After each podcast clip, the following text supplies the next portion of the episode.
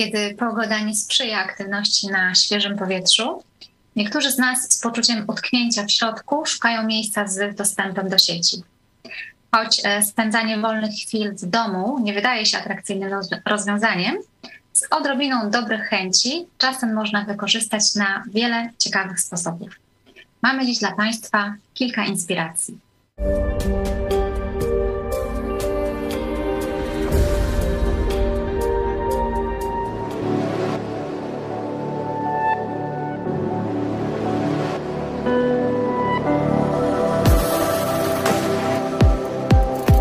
Witam w Pogotowie Rodzinnym, Teresa Grabska. Witam też naszych gości na łączach. Są z nami Mateusz Wojnar. Dobry wieczór, witam wszystkich. Anna Kopeć. Dzień dobry, witam Państwa. Hanna Jazgarska. Dzień dobry, witam. Czy pamiętacie, jakie zajęcia mieli wasi rodzice jesienno-zimową porą, taką trochę jak teraz, gdy wy byliście dziećmi i nie było jeszcze internetu? Mateusz. Powiem szczerze, że y, nie pamiętam, zwłaszcza jeżeli chodzi o tę porę jesienno-zimową. Y, mama na pewno lubiła działkę, ale nie jest to, nie jest to zajęcie w porze czy w okresie późno jesiennym i zimowym. Natomiast no, pamiętam zapach ciasta i to, że lubiła piec. No, nie wiem, czy to było jej hobby, natomiast no, tak, tak wspominam ten czas jesienno-zimowy, kiedy był dzieckiem. Tato natomiast lubił sport. E, uprawiać czy oglądać? Uprawiać. Co do gotowania, rzeczywiście w czasie pandemii wzrosły lekcje online gotowaniu. Aniu? E, no tak, moja mama bardzo lubiła szyć. Właśnie ja to z dzieciństwa pamiętam, że często prosiła mnie o nawleczenie igły albo nawinięcie e, nici na tak zwany bębenek. Więc bardzo lubiła szyć, wyszywać i no, ale też lubiliśmy właśnie takie wspólne e, jakieś szarady. Często wieczory tak spędzaliśmy e, wieczorem, e, wieczory, ale mówię, głównie to szycie pamiętam i, i takie robótki ręczne. Jeśli chodzi o moich rodziców, no to mm, nie przypominam sobie, żeby mieli jakieś takie hobby, któremu by się tam mm, tak szczególnie E, poświęcali w tym okresie jesienno-zimowym, ale mm, wiem, że na pewno bardzo mm, lubili i, i do, do, tej pory czasami, czasami to się zdarza, że lubią po prostu, lubili po prostu razem coś ugotować. I, I, to były takie fajne momenty, bo no, wtedy, wtedy całą rodziną tak jakby też e, lubiliśmy być w kuchni i pamiętam to taką super atmosferę, która temu towarzyszyła. A czy mieliście hobby, będąc nastolatkami? I jakie domowe zajęcia były wtedy popularne wśród Waszych rówieśników? Bo ja pamiętam zbieractwo, znaczki, opakowanie po napojach i akwarystykę wśród moich znajomych. Ja mogę powiedzieć, że e, właśnie rzeczywiście wtedy było modne zbieranie różnych rzeczy. Ja na przykład e, kolekcjonowałam pocztówki, bardzo to lubiłam i e, takie wyszukiwanie, e, no to było coś fajnego, e, ale też e, takie na przykład komiksy, że często jakaś gazeta wychodziła co jakiś czas, to też było modne wtedy prenumerować jakąś gazetę i, i na przykład zbierać komiksy. Ja pamiętam, że za moich czasów, jeżeli chodzi o E, rówieśników i tak, e, tak ogólnie, niekoniecznie o mnie, to bardzo popularne były właśnie e, komiksy, tak jak powiedziała Ania, zbieranie komiksów, ale też zbieranie plakatów. Muzyka była, była bardzo taka popularna, wymienianie się kasetami, też plakatami, zgrywanie czy kupowanie kaset z różnymi zespołami, to pamiętam, że było wśród, wśród rówieśników bardzo popularne. Również zbieranie jakichś plakatów z samochodami czy czy obrazków do, do, y, z gum do rzucia. Były takie specjalne, y, specjalne serie.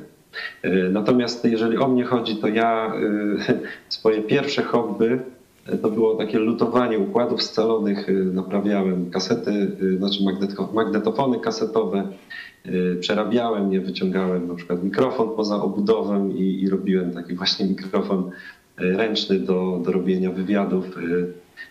Taką też prowadziłem przez, przez chwilę kronikę właśnie nagrywaną z, z czasów szkolno-podwórkowych. No lubiłem też, też właśnie takie wyjścia na stawy, chociaż łowienie ryb to mi, to mi nie szło i to, to nie jest, ani nigdy nie było moje hobby.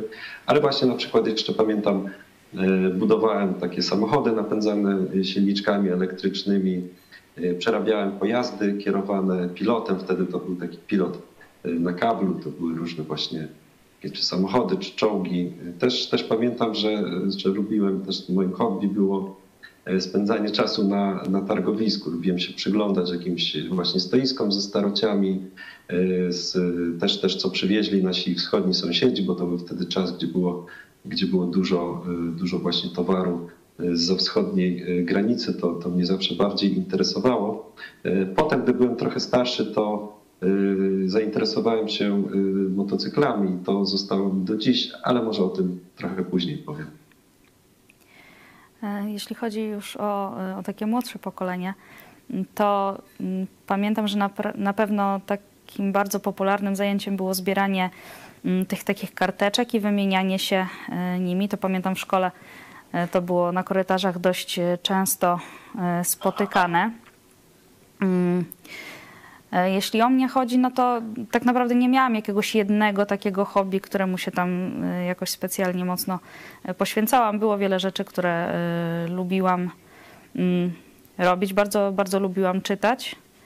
Mm, często, często byłam gościem w, w bibliotece, to pamiętam mm, w mojej rodzinnej miejscowości, to już panie dobrze mnie znały i bardzo lubiłam książki o psach i pamiętam jedną taką sytuację, kiedy e, przyszłam w którymś, e, za którymś razem do biblioteki, to pani już powiedziała, no, a może, a może nawet, nawet jeszcze nie zdążyłam ni, o nic zapytać, tylko pani, pani z biblioteki już mnie tak na wejściu spytała, a może tym razem o czym innym sobie wypożyczysz książkę.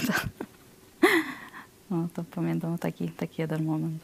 Też chciałam was zapytać teraz, jakie jest wasze hobby obecnie? Co robicie w wolnej chwili w domu?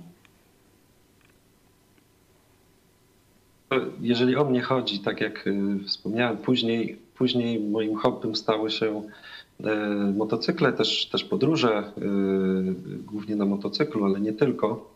Natomiast w takich wolnych chwilach i na okres jesienno-zimowy to, to zdecydowanie jest to właśnie remonty motocykla, jakieś usprawnianie, też e, sam serwisuję, naprawiam e, swój motocykl. On nie jest taki bardzo nowoczesny, naszpikowany elektroniką, więc, więc e, jestem w stanie to robić samodzielnie, ale po prostu lubię zaglądać w te, można powiedzieć, w bebechy. Stało się to dla mnie fascynujące, właśnie odkrywanie zasad, jak, jak coś działa, poszukiwanie też tego, co jest, co jest zepsute, naprawianie.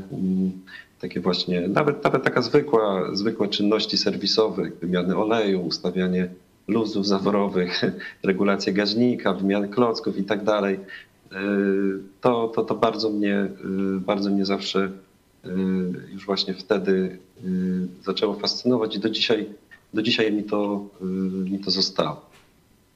Czyli planujesz podróże, zbierasz fundusze?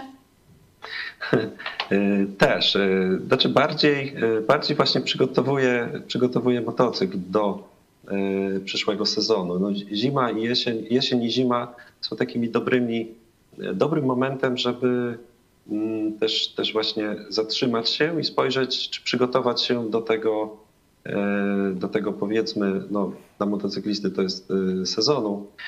Natomiast myślę, że każdy może, może taki czas wykorzystać Y, dla siebie właśnie y, przygotowując się do czegoś, y, co będzie w, tych, w tym sezonie letnim.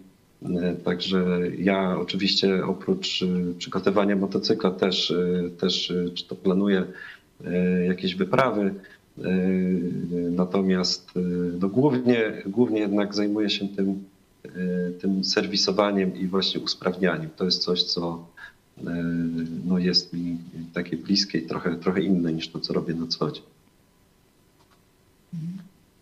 Ja mogę powiedzieć, że pozostałam e, wierna temu, co, co moja mama zapoczątkowała. E, I, no i pozostałam przy tym szyciu i haftowaniu, że pamiętam, że jeszcze Właśnie zawsze to było coś jednak z tym związane, że najpierw szyłam tak użytkowo, bo jeszcze pamiętam czasy, kiedy trudno było w sklepie kupić coś sensownego i na przykład wiele rzeczy trzeba było sobie samemu uszyć. E, więc najpierw zaczęłam tak, a później e, bardziej właśnie to było jakieś tam haftowanie, e, haft krzyżykowy, czy właśnie mm, jakieś robótki ręczne, szydełko. A w końcu skończyłam właśnie na szyciu patchworków. To są takie właśnie kołdry, czy tam, no niekoniecznie kołdry, poduszki, ale chodzi o zszywanie kawałków materiału po to, żeby powstał właśnie jakiś taki projekt. Są różne takie wzory, nawet gotowe tych patchworków i, i właśnie to się zszywa i ogólnie pikuje, czyli tak właśnie przeszywa kilka warstw, musi być jakieś wypełnienie, żeby to nabrało takiej troszkę struktury i, i wtedy właśnie można różne rzeczy z tego tworzyć. E, w tej chwili e, przyznam, że brakuje mi czasu na hobby, także bardzo lubię to robić, ale niestety naprawdę mam mało czasu na to. E, I ograniczyłam się w zasadzie do tego, żeby wykorzystać to, to swoje hobby, do tego, żeby robić innym prezenty. Także głównie na tym się teraz koncentruję. Tak, właśnie, że. że... Aniu, podpatrzyłaś gdzieś te patchworki? To jest polski pomysł?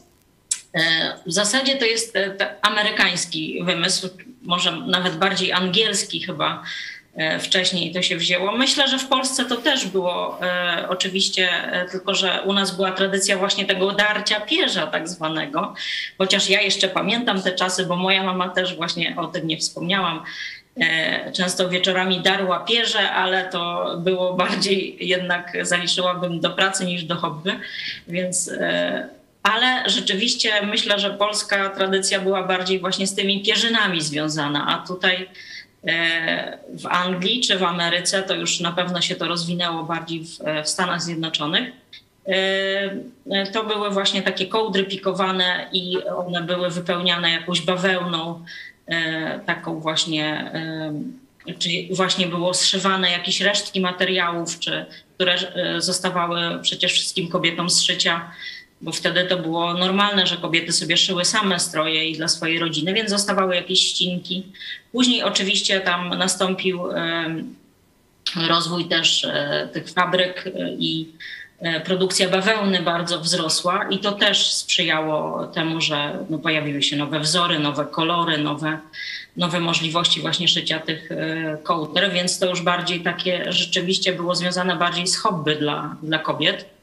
E, I, a ja właśnie mówię, od y, jakoś młodości mam e, styczność e, z kulturą amerykańską. Bardzo często mówiłam ostatnio na programie, że opiekowałam się dziećmi Amerykanów, byłam nianią, więc no, to, to bardzo właśnie wtedy mnie zafascynowało, że takie piękne wzory, kolorowe, a jednocześnie, no mówię, jest coś ujmującego w tym.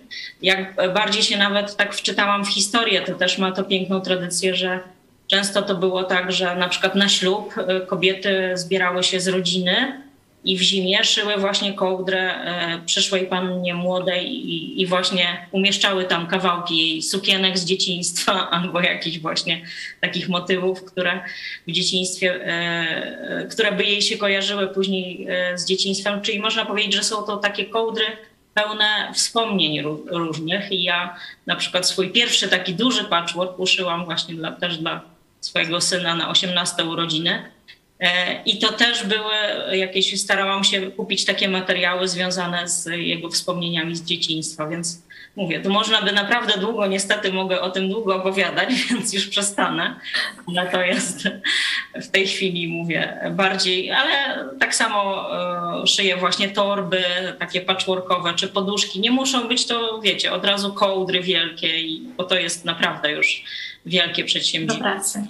Tak. Na pewno e, wiele lat planowałam to robić też, e, ale się bałam, bo właśnie myślałam, ojej, to taki wielki projekt i coś, a, a później właśnie zachęcona taką e, Amerykanką zresztą, która mm, chciała tak na YouTubie umieszczała swoje filmiki i właśnie mówiła, że to jest proste, spróbuj. Wstań od komputera i spróbuj to zrobić.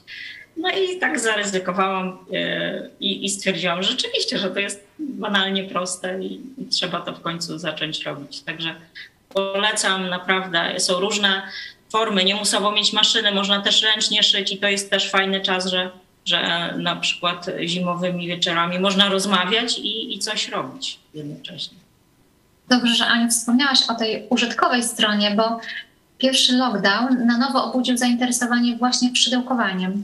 Mm. Poradnictwo na YouTubie miało ogromną ilość wyświetleń i też myślę, że to wróci teraz, jako przed świętami, przed świętami, kiedy wiele ludzi ceni właśnie wyrób własnych rąk.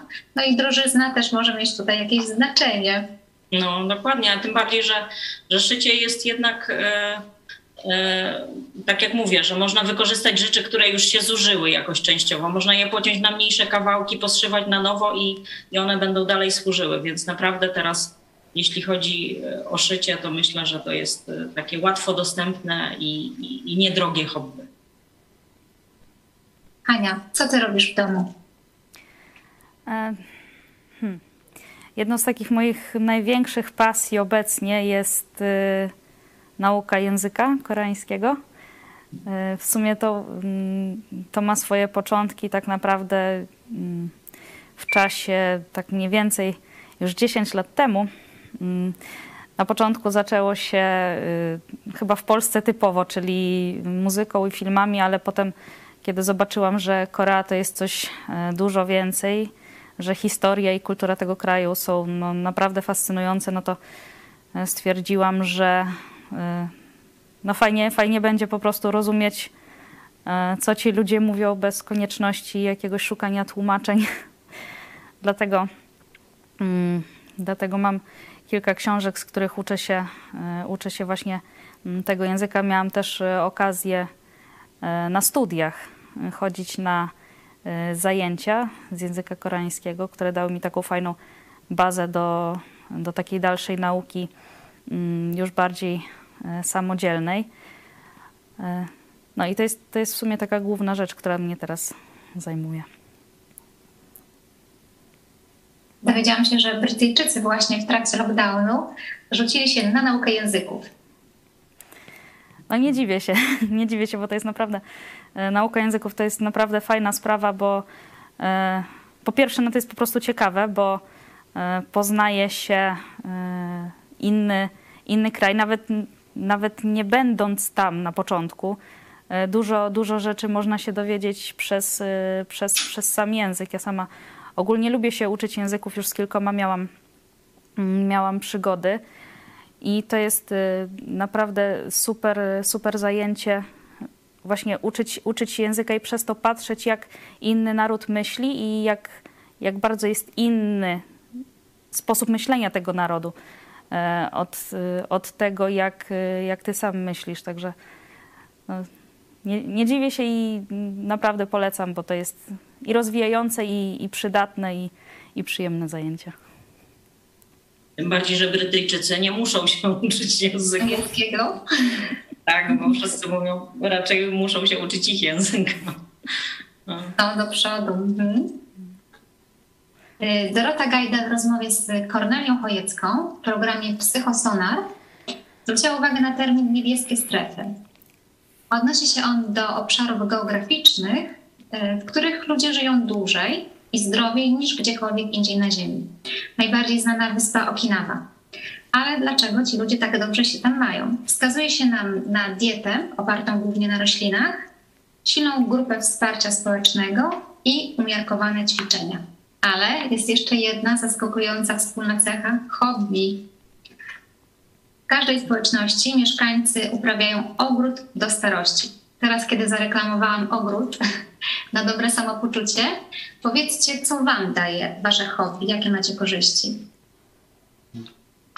No, jeżeli chodzi o moje takie to hobby mechaniczno-motocyklowe, y, że tak to nazwę, y, to y, na pewno jest takim tre, trochę innym treningiem mózgu, można, mogę tak powiedzieć, dlatego że nie jest to zajęcie czysto fizyczne, też czysto umysłowe.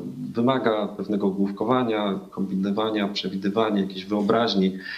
Trzeba po prostu, a do tego trzeba używać rąk, często też nóg albo innej części ciała, żeby coś podtrzymać, zwłaszcza jak się y, wykonuje pewne prace y, samodzielnie. Ale przede wszystkim chodzi o to, że jest to y, czynność inna niż moja taka codzienna praca, którą wykonuję, a wykonuję pracę na komputerze, czy, czy, czyli godzinami patrzę po prostu w ekran, w ekran komputera i zrobienie czegoś innego, no w moim przypadku popatrzenie się trochę, no nie wiem, na to żelastwo, czy zrobienie czegoś namacalnego, fizycznego, coś, co można dotknąć, jest, jest po prostu inne i e, no oczywiście jest, jest też przyjemnością, no bo hobby e, pewnie musi być przyjemne. Nie wyobrażam sobie, żeby, żeby ktoś robił e, czy, czy uprawiał hobby z przymusu, no bo wtedy jest to sprzeczne z definicją. Natomiast myślę, że że, że chyba najważniejsze jest to, że jest to coś, co jest, y, odróżnia się od całej e, reszty takich właśnie zwykłych e, obowiązków, czy, czy po prostu pracy, pracy zarobkowej. No, więc, więc jest, jest to też pewne takie wyzwanie, tak? No bo ta, moje, moje zajęcia nie polegają też na tym, żeby powiedzmy na przykład coś kolekcjonować i tak dalej, no ale muszę też uważać, żeby czegoś nie zepsuć, y, coś dobrze zrobić, y, no, pewne, y, pewne prace serwisowe na przykład wykonuję pierwszy raz, więc są to rzeczy, których, których się uczę, więc, więc jest też ten, ten element takiej właśnie nauki, poznawania, poznawania nowego. Więc w tych właśnie tej porze na przykład jesienno-zimowej no te rzeczy są takie dla mnie to po prostu troszkę, trochę inaczej e, pracuje, pracuje moja głowa i też wykorzystuję po prostu ręce i, i jakieś czynności wykonuję manualne, nie tylko siedzę e, przed komputerem. E, natomiast to, co też lubię robić w jesienne wieczory, to jest właśnie planowanie. Tu wspomniałaś o podróżach i rzeczywiście lubię, lubię też podróżować. No, to nie jest e, tak, że tam cały, cały rok podróżuję, nic więcej nie robię, oczywiście nie. Natomiast e, bardzo fajnie jest e, sobie zaplanować pewne rzeczy właśnie w momencie, kiedy, kiedy nic innego nas nie odciąga, a w, a w takich właśnie momentach, czy to słoty, czy jakieś takie chlapy albo takiego śniegu, śniegu z deszczem. Dobrze jest, to, to sprzyja po prostu temu, żeby sobie usiąść, zastanowić się, E, zaplanować sobie najbliższe e, dni, tygodnie, może, może miesiące. Niekoniecznie musi to też e, dotyczyć hobby, może to dotyczyć jakiegoś właśnie swoich celów, celów życiowych.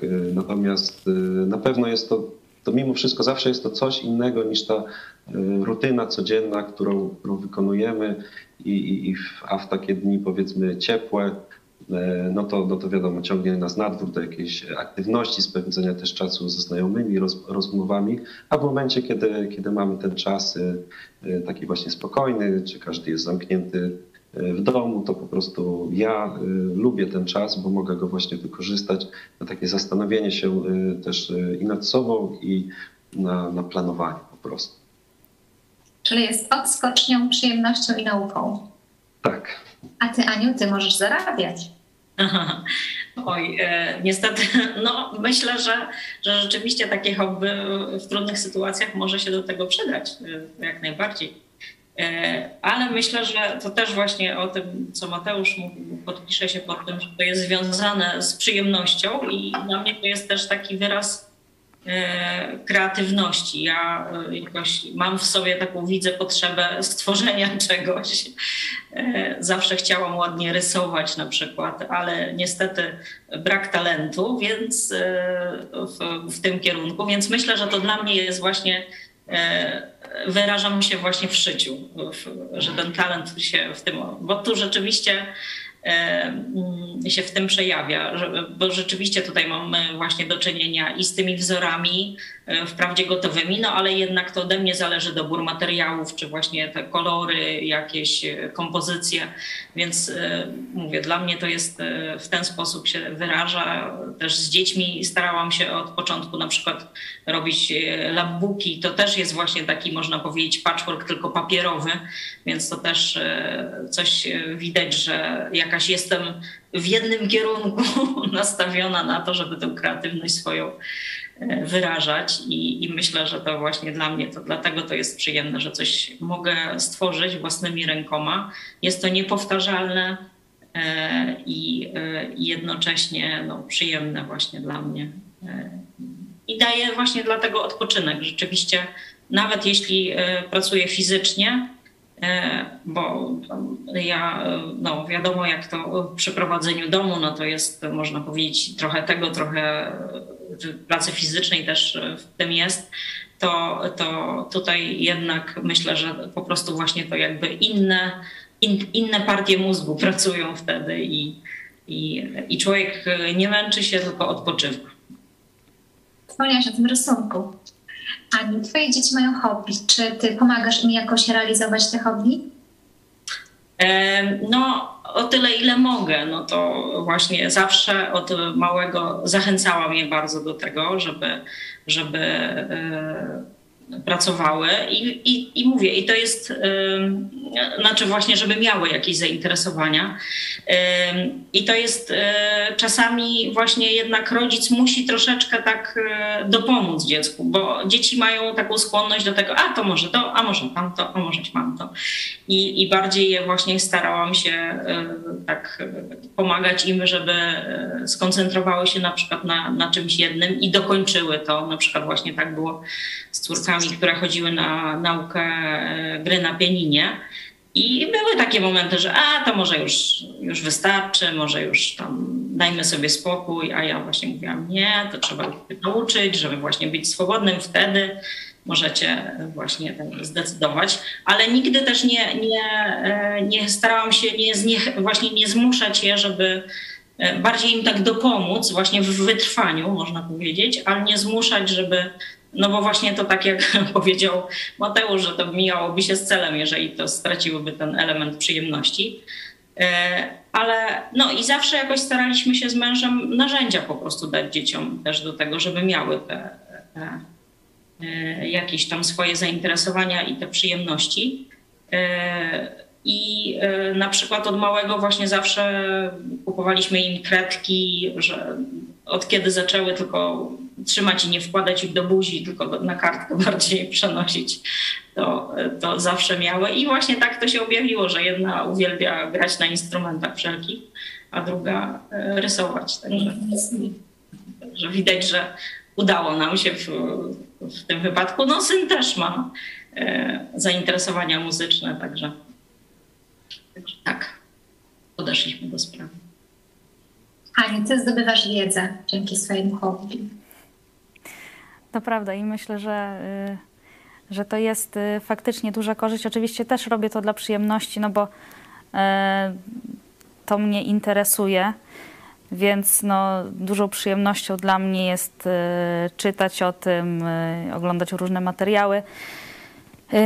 Ale myślę też, że bardzo dużą korzyścią jest, jest to, że kiedy, tak jak już wcześniej mówiłam, kiedy uczę się języków właśnie mm, patrzenie y, na to, jak, w jak inny sposób potrafi myśleć mm, drugi człowiek. Przez kilka lat uczyłam się też y, chińskiego i w samym, przez samą naukę języka y, można, można naprawdę wiele wyciągnąć, jeśli chodzi o to, jak, jak bardzo inaczej na przykład myślą Chińczycy w stosunku do tego, jak myślą mm, ludzie na Zachodzie.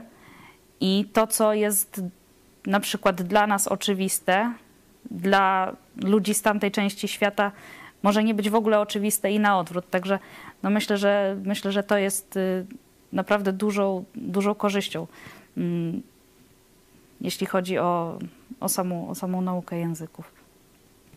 Plus wykorzystujesz w pracy, prawda? No, staram się.